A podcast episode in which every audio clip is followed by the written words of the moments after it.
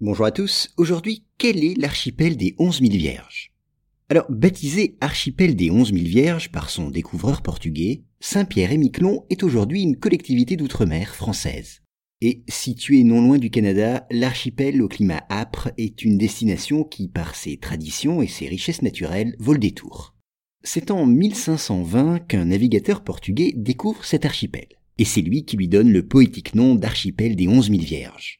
Quant à Jacques Cartier en 1536, envoyé par François Ier pour reconnaître la côte méridionale de Terre-Neuve, il rebaptise cet archipel l'île Saint-Pierre. Puis, dans le cadre d'une rivalité séculaire entre la France et l'Angleterre, des pêcheurs normands ou bretons s'établissent dès le XVIe siècle en ces lieux très poissonneux, pratiquant notamment la chasse à la baleine. À plusieurs reprises au cours du XVIIIe ensuite, l'archipel est cédé aux Anglais et la population française est déportée. Ce n'est que sous le règne de Louis XVIII, dans la première moitié du XIXe siècle, que la possession de Saint-Pierre-et-Miquelon sera définitivement reconnue à la France. Alors si vous qui aimez le voyage aimez le changement, vous ne sauriez rêver de terre plus dépaysante que cet archipel. Soumise à un climat océanique assez rude, battu par les vents et arrosée de pluies fréquentes, ces îles se signalent par l'aridité d'une végétation arctique, faite de lichens et de conifères.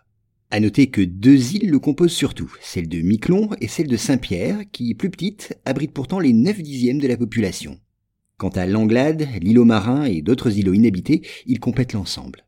En tant que voyageur, vous pourrez vous y promener le long des sentiers pittoresques et découvrir les côtés échancrés, dominés par des falaises à pic, les tourbières et les étangs qui dessinent la physionomie rude et un peu désolée de ce bout du monde.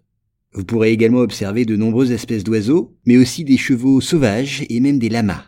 Enfin, les petites maisons de bois colorées et les spécialités gastronomiques fondées sur les recettes locales à base de morue sont d'autres traditions de ce petit morceau de France aux confins du Canada.